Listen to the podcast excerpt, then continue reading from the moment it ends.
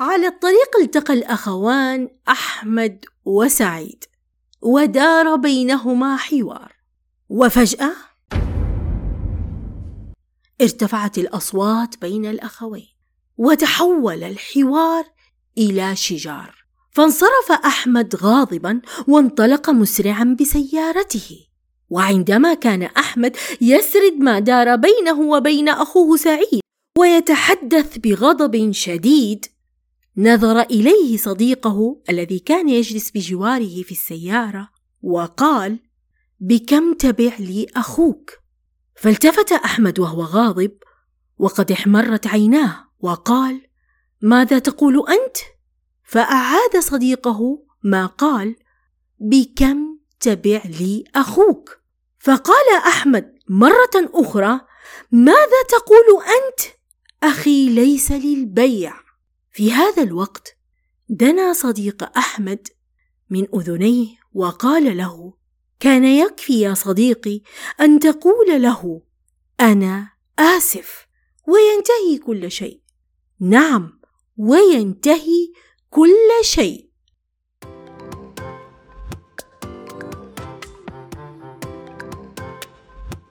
أهلا أنا المدربه رانيا سابق وهذا بودكاست بلوره الذي يهتم بتطوير الذات وتنمية المهارات المختلفة لمعرفة نقاط القوة التي نمتلكها والعمل على تحفيز الذات الذي يساعدنا في الاجتهاد والمثابرة والصبر. وعندها نستطيع الحصول على فرصة جديدة لتحقيق النجاح في هذه الحياة.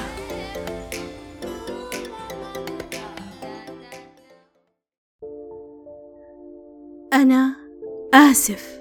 جملة تتكون من كلمتين. أنا آسف.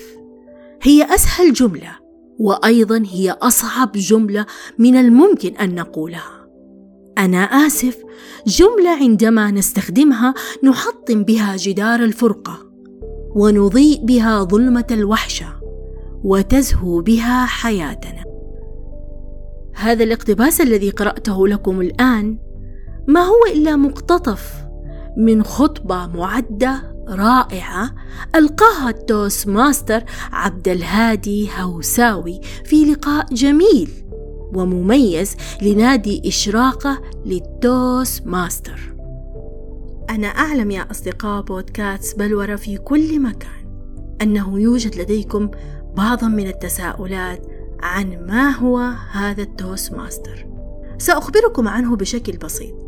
ال Toastmaster هي منظمة تعليمية غير ربحية تقوم على تعليم مهارات الخطابة والإلقاء والقيادة من خلال شبكات عالمية من الأندية التوست ماسترية.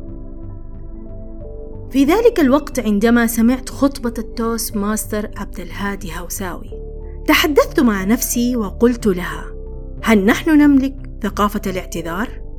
وهل نحن نملك أيضا القوة والشجاعة لكي نستطيع أن نعتذر عما بدر منا؟ وهل نستطيع أن نقول أنا آسف؟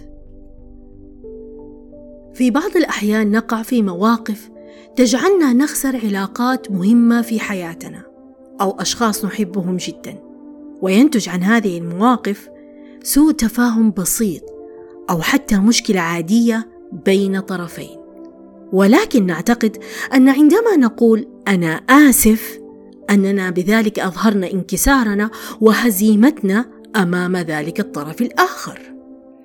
فلماذا لا نستطيع أن نقول أنا آسف؟ هل هذا يكون دليل ضعف موجود في شخصيتنا؟ وعندما نقول أنا آسف نكون قد جرحنا كرامتنا وأهنا أنفسنا؟ أم أنه من العيب أن نعترف باخطائنا أم هناك أشياء أخرى أهم من أن نقول أنا آسف؟ هل نحن بحاجة لنتعلم كيف نقول أنا آسف؟ تساؤلات وتساؤلات سيطرت على هذا التفكير فجعلتنا نبحر في تفكير عميق في هذه الجملة أنا آسف من المقتطفات الجميلة التي ذكرها ال Toastmaster عبد الهادي في ذلك اليوم وكانت مثل الجرس يرن في أذني عندما سمعتها. فقال أنا آسف تعني الحب. أنا آسف تعني الود. أنا آسف تعني أننا بشر نصيب ونخطئ نتفق ونختلف ولكن يبقى الحب والود. وفي هذه اللحظة واصلت الحديث مع نفسي. وقلت لها اذا أنا آسف جملة عظيمة وثقافة راقية جدا لا يتقنها بعض من البشر وهي أيضا من أهم الثقافات في حياتنا اليومية. أنا آسف ليست دليل ضعف أو فشل نخجل منه بل نحن نعلم جيدا مجرد أن نقول أنا آسف فنحن نعترف بذلك الخطأ الذي وقع. وبالتالي فإن ترجمة هذه الكلمات والشعور بها يحتاج إلى قوة محركة تجبر النفس على النزول إلى الحق ومحاسبة تلك الذات المخطئة وهذا يكون عندما نمتلك الشجاعة. واصل ال Toastmaster عبد الهادي في سرد تلك الكلمات التي لها أثر عميق في نفوسنا فقال أنا آسف لا تعني أنك مخطئ. بل تعني أنك محب ومخلص لمن تحب. أنا آسف. لا تعني أنك مقر بذنبك فقط بل تعني أنك لعشرة السنين باقي. أنا آسف. لا تعني أنك مستسلم بل تعني أن الذي بينك وبينه أكبر من كل شيء. أنا آسف. لا تعني نهاية الطريق بل تعني أننا قد نختلف. ولكن لن نفترق. حينها شعرت بجمال هذه الكلمات. أنا آسف التي تحمل في طياتها الكثير من الحكمة والتواضع والمحبة والصفات النبيله والراقيه التي لا توصف. أنا آسف التي تندرج تحت عنوان العفو فمن عفا وأصلح فأجره على الله. وهذه الصفة في اعتقادي يفتقدها الكثير من الأشخاص أو في بعض الأحيان تكون شبه معدومة.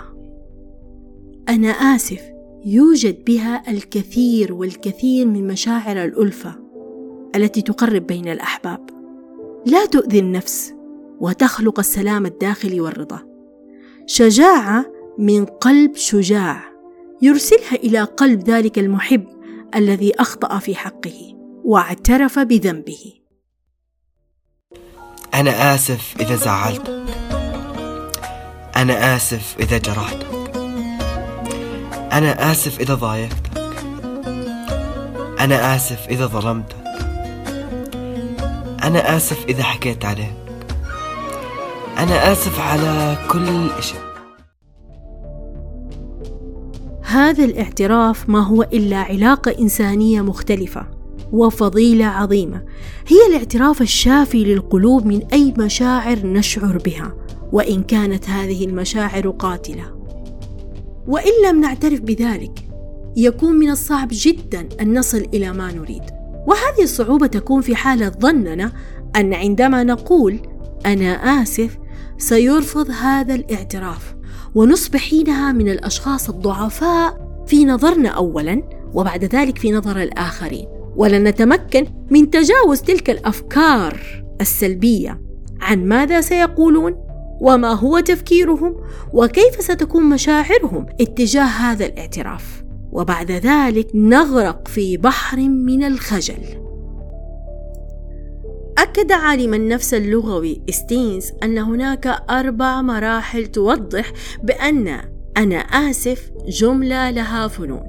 ففي المرحلة الأولى تتمثل في التعبير عن الندم جراء ما كان وأن عندما تقول أنا آسف فأنت فعلا متأسف على سوء التصرف الذي بذر منك. ثم بعد ذلك تأتي إلى مرحلة الصدق بأنك صادق مع نفسك أولا ثم بعد ذلك صادق مع الشخص الذي تعتذر منه وأنك متفهم جدا لمشاعره وتكون في هذه المرحلة متعاطفا جدا مع الطرف الآخر. وبعد ذلك تنتقل إلى المرحلة التعويض بمعنى أنك تقدم أنا آسف في المكان الذي صدر فيه الخطأ وسوء التصرف. وآخر مرحلة تكون في مرحلة الوعد وهي عندما تقول أنا آسف بأنك فعلا لن تكرر هذا الخطأ مرة أخرى. يا صديقي عندما تعتذر وتقول أنا آسف فهذا فن منك لا يتطلب إلى علم ولكن يحتاج إلى تواضع وقدرة على كبح جماح النفس والاعتراف بالخطأ. وأن تقول أنا آسف فهذه فضيلة تحافظ على روابط العلاقات. وفي نفس الوقت وسيلة تمنع من الفقد من تحب. أنا آسف بلسم شافي للكثير من الجروح التي تسببها تلك الأخطاء وتمنع تطور الخصومات والابتعاد عن الجفا والعداوة. لا تمزق قلبه بكلماتك. لا تريق ماء وجهه بجفائك. ولا تكسر كبرياءه بصدودك. كل ذلك كالزجاج. إذا كسرته لن يعود كما كان. فقلت نعم هو كذلك يا Toastmaster عبد الهادي. فلماذا لا نقول أنا آسف هذه الجملة التي تحمل في معناها الكثير والكثير للطرف الآخر؟ لماذا لا نجبر كسر ذلك الزجاج؟ ونعترف أننا اقترفنا خطأ. يستحق أن نقول أنا آسف. لماذا الكبرياء والمكابرة والعيش بأنه لا يوجد شيء؟ وأنه لا يوجد خطأ اقترفته في حق ذلك الإنسان.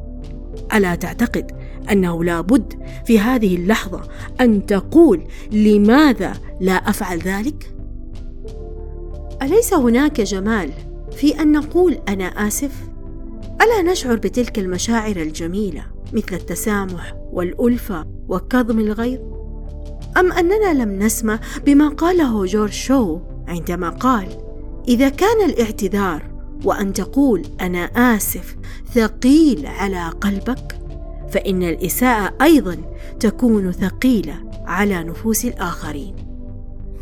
اعلم جيدا يا صديقي الاعتذار ليس فقط أن تقول أنا آسف ولكن من المهم جدا أن تشعر الطرف الآخر أنك حقا متأسف على الخطأ الذي صدر منك وأنك ما زلت مقدر وجوده في حياتك ولا تريد أن تخسره.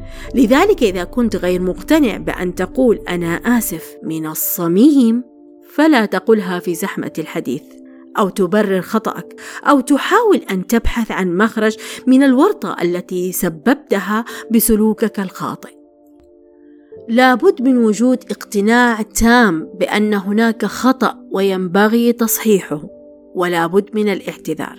فالاعتذار لا يقترن بنوع الخطأ وحجمه لأنه لا يوجد بشر على وجه الأرض لم يقع في الخطأ.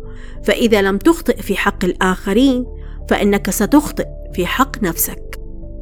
وتابع ال Toastmaster عبد الهادي هوساوي حديثه حتى وصل إلى الجزء الأخير فكان هذا المقتطف الجميل. أرجوكم أرجوكم أخرجوا جوالاتكم الآن وأرسلوا لمن تحبوا جملة واحدة فقط مكونة من كلمتين. أنا آسف. وفي هذه اللحظة دار حديث بيني وبين تلك النفس. فقلت لها هل يمكن ذلك؟ هل نستطيع فعل ذلك؟ وتزاحمت الأفكار. فكانت الإجابة نعم. لم لا؟ لماذا لا نفعل ذلك؟ فكلمة أنا آسف يشع منها مشاعر مختلفة وجميلة منها السلام الداخلي الذي يبحث عنه جميع البشر.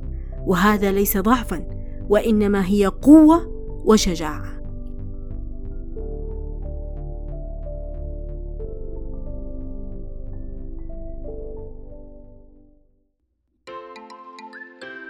والآن يا أصدقاء بودكاست بلورة في كل مكان لقد وصلنا إلى نهاية حلقتنا. أنا آسف.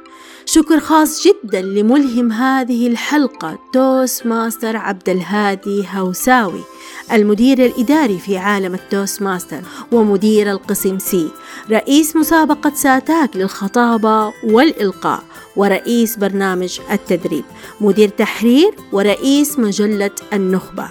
وعضو في نادي الارتقاء والنخبة وإشراقة وجدة للمناظرات. وأنتم كذلك يا أصدقاء بودكاست بلورة في كل مكان. شكرا لكم ولاستماعكم وأتمنى منكم الإعجاب بالحلقة وتعليقاتكم الجميلة والرائعة في المنصات التي تستمعون منها مثل أبل بودكاست وجوجل بودكاست وغيرها. وسأخبركم بخبر جميل جدا فحلقات بودكاست بلورة ستعرض على اليوتيوب وسأترك لكم الرابط في الوصف. لا تنسوا مشاركتكم الحلقة مع أصدقائكم وأحبائكم وكل من يهتم بتطوير ذاته. إلى اللقاء في حلقة جديدة. كان معكم مقدمة بودكاست بلورة المدربة رانيا سابق.